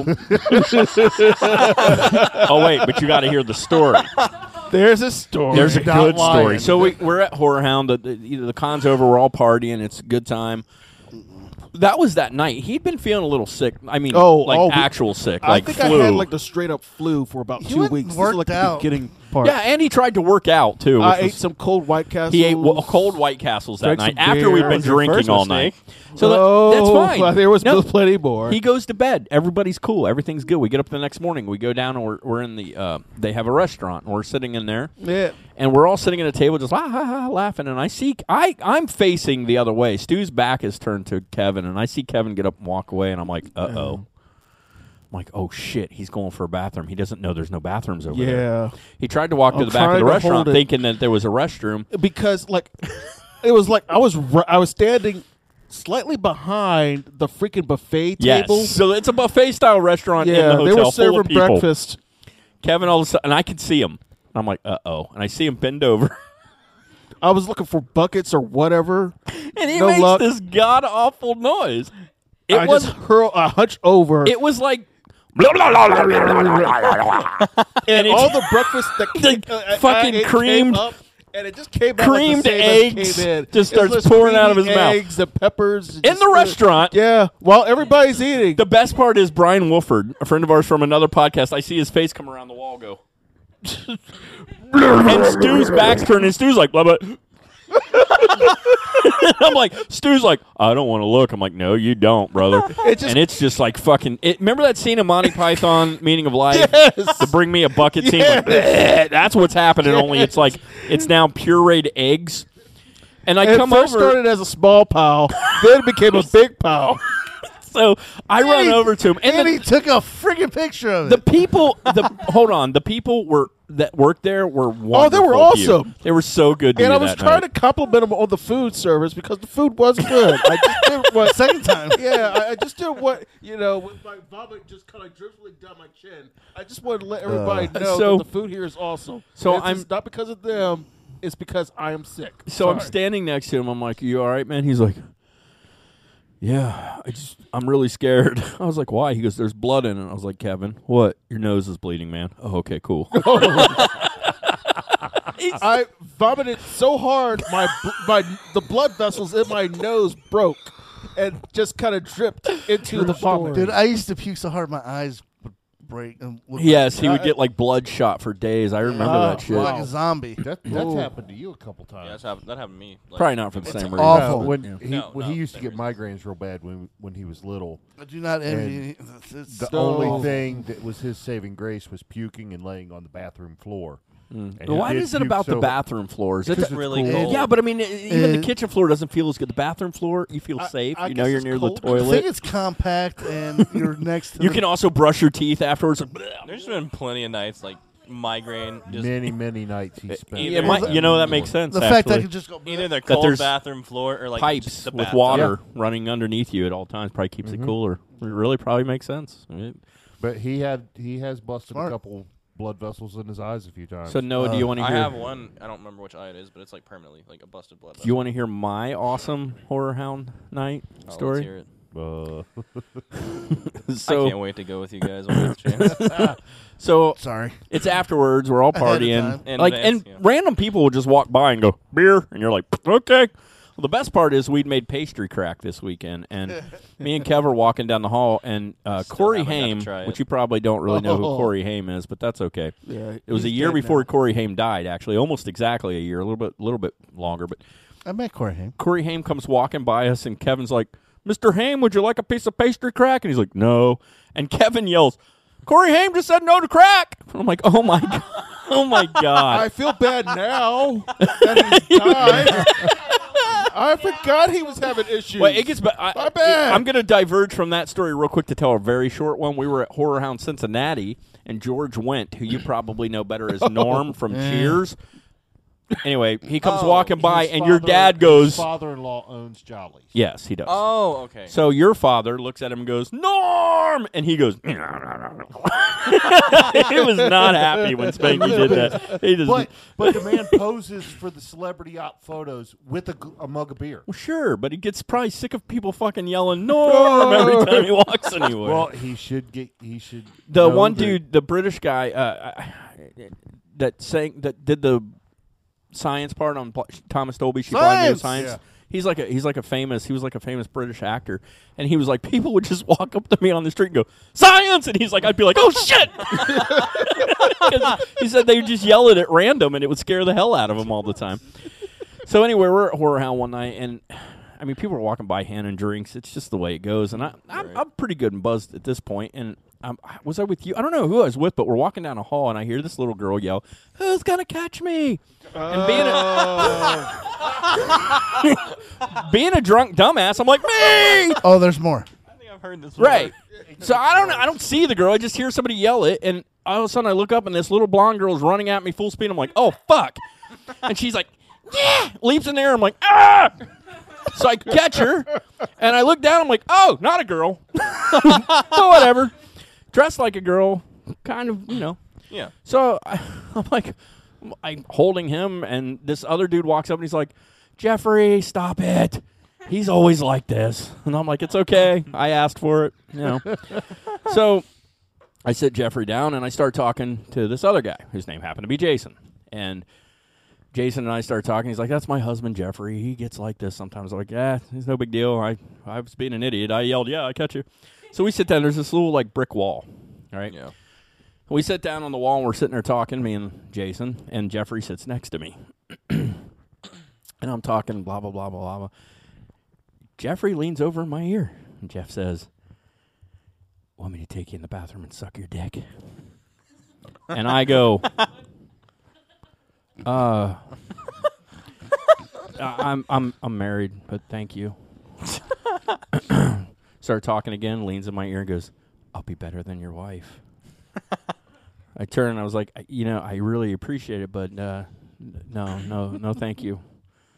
Start talking again. Come on, let me let me go in the bathroom with you. I was like, aren't isn't this your husband right here? He doesn't have to know. I'm like, no, we're good, thanks. So I'm sitting there for about two minutes. All of a sudden, I'm like, oh no, I have to pee. but I'm terrified to go to the bathroom That's where you meet all your friends. because I don't want to give him a sign like, "Mm, hey, you know. So so I'm sitting there for a few minutes. Uh, well, this was the same night that uh, he was passed out and we and me and uh, Spanky over Well, here we'll get there. carry- Yeah, okay. The story gets a little further. Yeah, okay, We're- yeah, we'll uh, get yeah, there. we'll get there. I'm, I'm, so I'm speaking I, about I'm the sta- I sit there for about five minutes trying to hold it, and I'm like, I'm like, hey guys, I'll be right back. I got to go talk to somebody, which is the bathroom, but I wasn't going to say that. So I go in the bathroom and I pee. And the whole time I'm expecting Jeffrey to come like, hey, you know, I'm like, huh? but it's cool. I come out of the Or bathroom. like a dumb and dumber kicking in the stall door. so I come out of the bathroom and uh, uh, no Jeffrey, and in fact, nobody can find Jeffrey. Jason's like, "We lost Jeffrey," and I'm drunk, so they're like, "Help us find him." I'm like, "Okay." so we're walking through freaking hotel, going, "Jeffrey," and I happen to walk by. We have a friend named Crazy Uncle Randy. If you know him, you know why they call him crazy because everybody has a crazy Uncle Randy. And as I'm walking by, apparently I walk past their room, and they grab me. Come in! Ah! So I get yanked in this room, and they're like, "Drink Crazy Uncle Randy's juice," and it's like some fucking alcohol. I don't even know what it is. I'm like, "Ah, it's good," you know, No, nobody, not even crazy Uncle Randy. doesn't know what's in it. So I get fucking wasted. These guys are pretty sure somebody slipped me something that night, probably Jeffrey, but we don't know because I got it was really fucking weird. It was a weird night for me. Yeah. So I'm feeling really loose. now. I don't remember any of the next, but I have like flashes. But I've been told these stories. We have another friend there, uh, Kelly Combrick. He's he's there, and he says I'm standing over on a wall with my phone, going. This text won't send, man. He grabs my phone and goes, "Here you go, buddy." Because I'm like, I had it around backwards, and, he, and I looked at him and went, "Hey, man, thanks." I believe in titty titty. and Kelly's like, it was the best thing I ever heard in my life, man. You just threw up a fist and said, I believe in titty titty. And I was like, well, I do believe in titty titty, man, but I don't know what the fuck I was talking about. that is all I remember until I woke up in the room with my shirt off the next morning. Yep. These guys remember the rest. So were Jeffrey cops came were- in. Shut up. The room. Apparently, there were some threats of police. I don't know. Oh yeah, there Yeah, was threats of police, threats of going to jail. What'd you do? I didn't do it. I don't believe that. That was all you. if the if police interaction was you had something to do with it. no, not me. I don't know. I got really drunk. Good move. I don't know. Don't really fucking remember it at that point. But Crazy Uncle Randy's Kool Aid. the, uh, Yeah. did I what? I don't know if that. Yeah, he was there the next day. I don't know. Uh, I never found them. I don't know. They must have found them somewhere. Yeah, you know what's what's funny is Jason and I are friends on Facebook still, and I kind of forgot that. And they're him and Jeffrey are still together. I looked it up the other day. Wow. 'Cause I was talking about this story, and I was like, Congratulations. They're still together. I don't know how. Apparently, they got a very No. open relationship. I don't Really? know, but uh, yeah. No. So that was mine. Well, good for them. You want to hear a story about Stewie now? Gladly. It wasn't at Horror Hound. But one year, we decided we are going to take Stewie out for his birthday. The problem was that Stewie was at a party. So we have to go pick Stewie up at the party. So we go, The last time I ever really got drunk. and he drunk. All right, destroyed. I don't think you were drunk that night, brother. I don't know what you were. so we pick him up uh, from a party where he's already drunk, and we take him out to a club we used to go to all the time, where we knew every one of the bartenders, we knew all the bouncers, we knew the DJ. So we were like nobody. We were cool, whatever. so we get in the, the bar, and at the time, it's me, it's my my stepbrother now, but he wasn't at the time. A few others were were standing around the bar, we look at him, an old friend of ours. He's not a friend of mine anymore, but he says, uh, we look at Stu, we're like. Whatever we buy you, you have to drink. Stu goes, no Jaeger. We go, deal. like, dumbass. like, no problem. So we are walking up to the bartender who, look, I'm not trying to be a mean human being, Yes, you are. But the the girl had to be every bit of like, I don't know, 430. She was big. Very, very big. So we go up to, and this will become important. I'm not just just saying it for no reason. So we we go up to and we're like, "What is the nastiest shit you got? Like the most disgusting shot you got? Make us that." And that's what she's doing. And we're handing Stu just fucking nasty ass, gross, whatever we can give him shots. And every once in a while he walks away and he comes back and we get him another shot, right? So we're like, you know, we think he's done. He's getting pretty pretty lit. So he walks away, and this time my brother walks over with him, comes back, and he's like, "Hey man, some dude's on the other side of the fucking bar buying him double shots of Goldschlager every time he walks over there." we don't know how many shots Stu had that night. He probably should have went to the hospital because we were buying him shots. He's going over there and getting other shots, coming back, going over. Get so every time we're buying him a shot, he's going over getting another shot. We didn't even know it. So one of the guys looks at him and says, Hey man, we'll know you're drunk when you want to go home with her. Wow. Stu finally looks over and goes, "Might want to stop. She's looking pretty good." now, this is back when uh, girls used to wear their thongs So she- up. so she bent ripped over. out their shorts. or- she bent over and was wearing a thong. And Stewie said she's wearing a thong. And my brother went, "That's a fucking hammock." God, you guys. So anyway, Stu's it's he's gone. He's done. He lays his head on the bar and just starts puking. Like Exorcism. The fucking the bouncers are walking up going, "Happy birthday, Stu!" slapping him on the back while he's puking all over the place. so I had to carry him upstairs that night. I did have help, thank God, but you know, we finally dragged his ass out of there. But he was pretty obliterated, man. Don't drink. That's the moral of the story. Let your buddies do it and laugh at them, but uh, Yeah, no. I'm Drink not in moderation. you will. no, He will. You will. No. Yeah, it's all fun till it isn't. That's true. That's Wait- why I don't Wait, anymore. wait till your twenty-first birthday, Dad, I've already told you no. Son. We're gonna be in Vegas for your twenty-first birthday. You don't stand a prayer. Dad. Right. Yeah, I'm going to Vegas next month. We're going going, to to Vegas Vegas, next next year. Me too. I don't like drinking. you like that? That was that was pretty good. We're like, we're going to Vegas next year. So anyway, Me too. Horror Hound is actually a lot of fun. The indie ones are more fun. They're the most fun. Can't wait till it comes back. I don't know Again. why the Cincy the Cincy ones are we're just too close to home. It's not quite the same. Right. September. We can go home. Yes. Yeah, we can go home. It's not as much fun. Columbus was was was, was good, but it wasn't. It's still not Yeah, indie. yeah, it's not indie. Plus, we don't get Indy to is spoon in the legendary. beds together. And the craziness that you see is uh, Oh. you'll see weird things. There's a girl. There's this girl that dresses up as like a zombie and has an umbilical cord and a baby that drags behind her. I'm like, what, What the, the fuck hell? is going on here?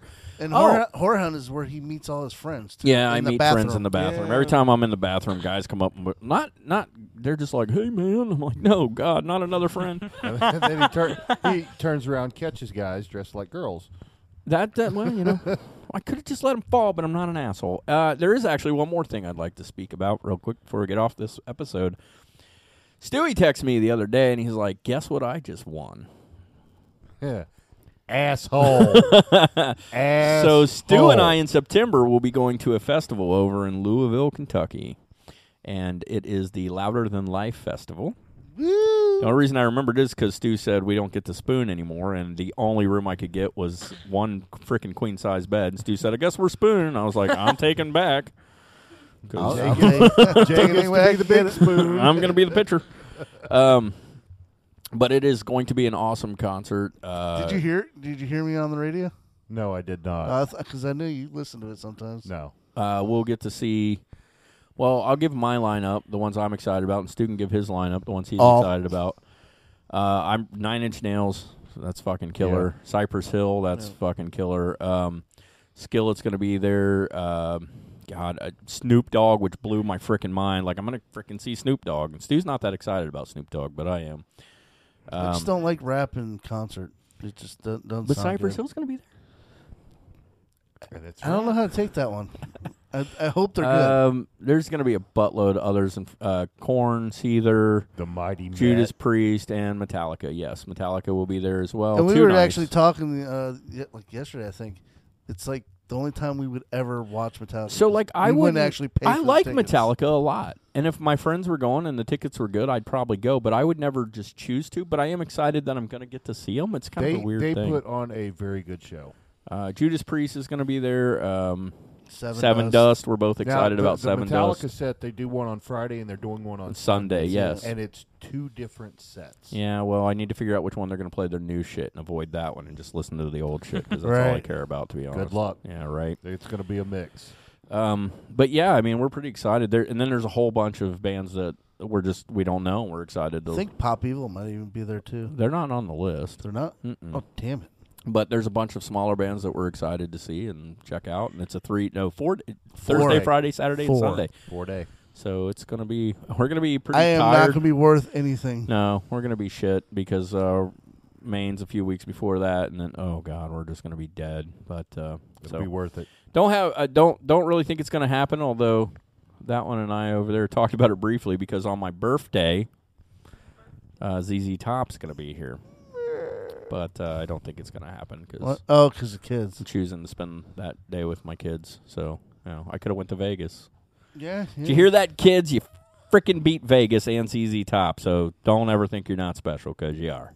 Because both of those things are awesome, and not very many people would beat those things, but right. do. Um, but yeah, ZZ Top's going to be here, and then Stu and I, uh, if anybody wants to go, we're talking about going to see. Uh, it's going to be better than Ezra Tonic and Collective Soul. So that ought to be a good show too. Uh, so I'm just glad that some of the summer concerts are coming back, and we'll get to see some bands this year. Even if uh, frickin' Motley Crue and Def Leppard and Poison frickin' rescheduled Postponed again, again. to next year. Fuck.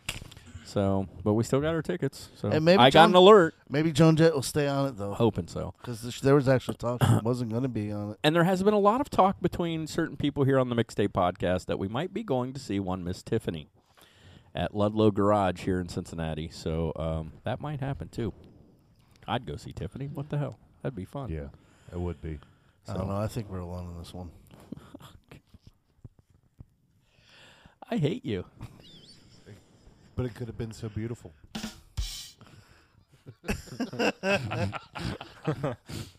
I just think it's Electric Youth, right?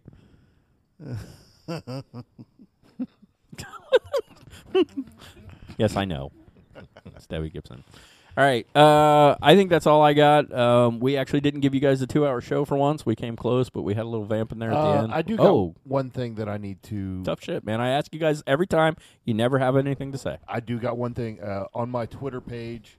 I put up a thing today uh, about uh, a real, real good friend of mine. She has uh, some personal issues going on. The video that I posted up explains it all.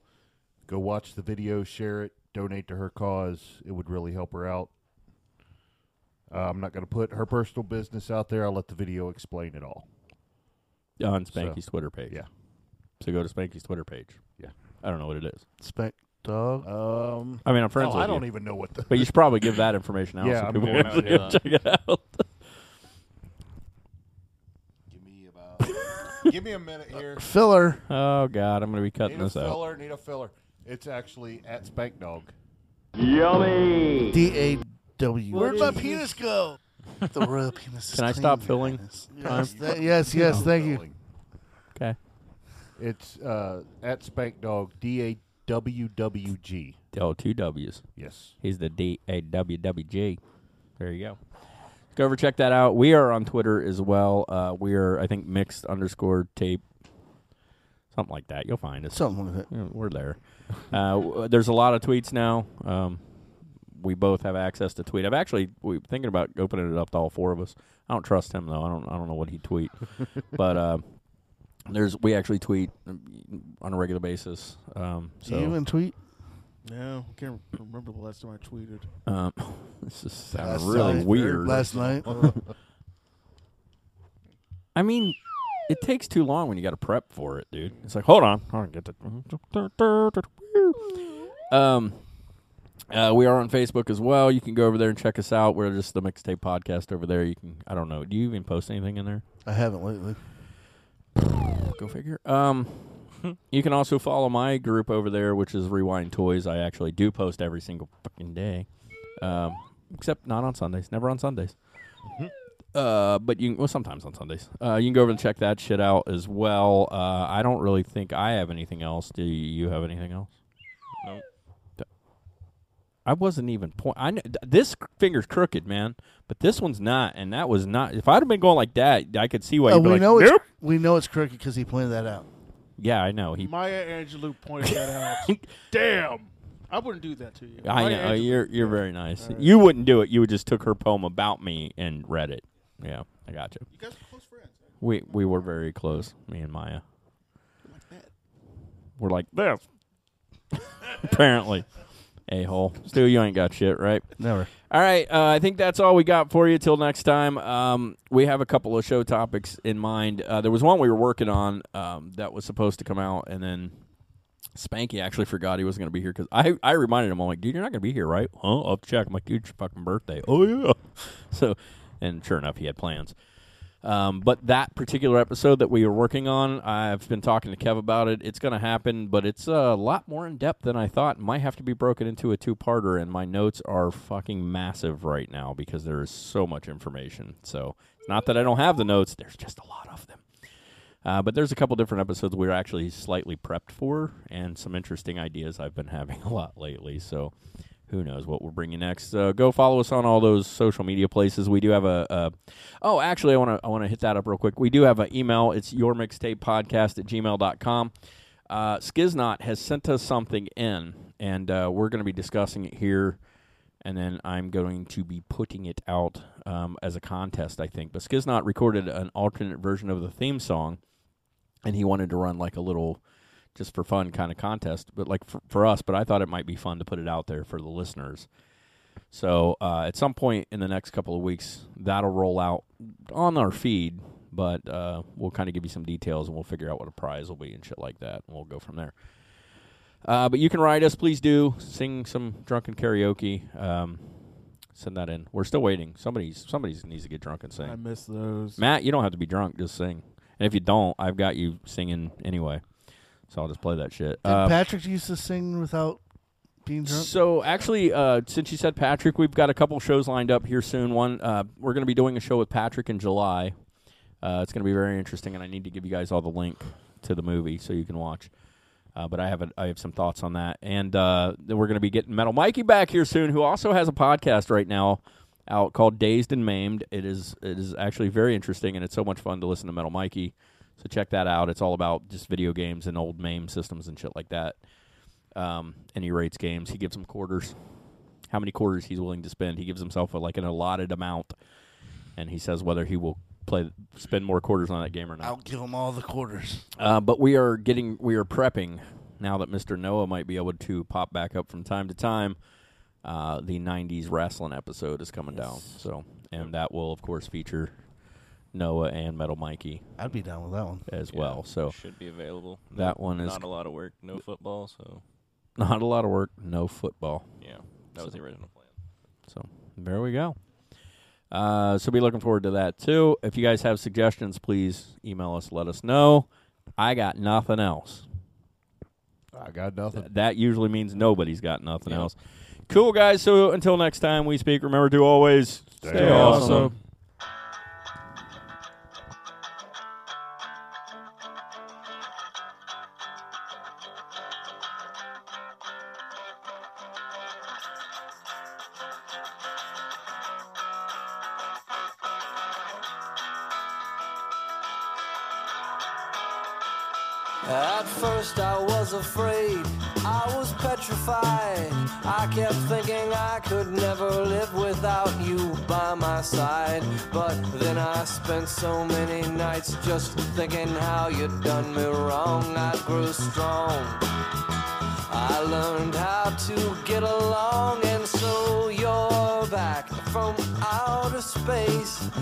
I just walked in to find you here without that look upon your face. I should have changed my fucking lock. I would have made you leave your key if I'd have known for just one second you'd be back to bother me.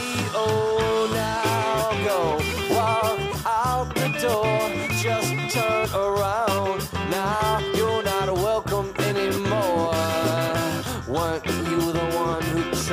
Break me with desire? Did you think I'd crumble? Did you think I'd lay down and die? Oh, not I. I will survive. Yeah, as long as I know how to love, I know I'll be alive. I've got all my life to live. I've got all my love to give. I will survive. I will survive.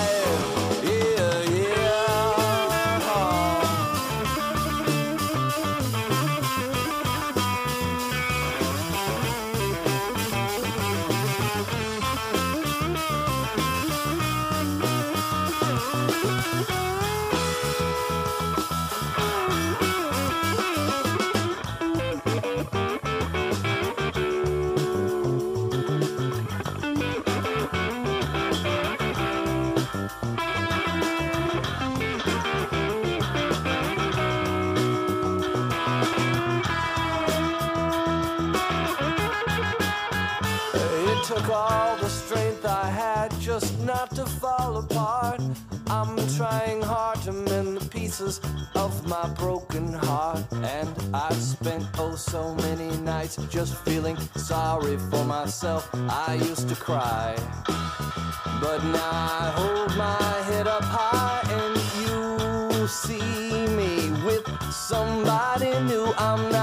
stupid little person still in love with you. And so you thought you'd just drop by and you expect me to be free. But now I'm saving all my loving for someone who's loving me. Oh, now go walk out the door. Just turn around. Not welcome anymore. Weren't you the one who tried to break me with desire? Did you think I'd crumble? Did you think I'd lay down and die? Oh, not I. I will survive. Yeah, as long as I know how to love, I know I'll be alive. I've got all my life to live. I've got all my love to give. I will survive. Will survive.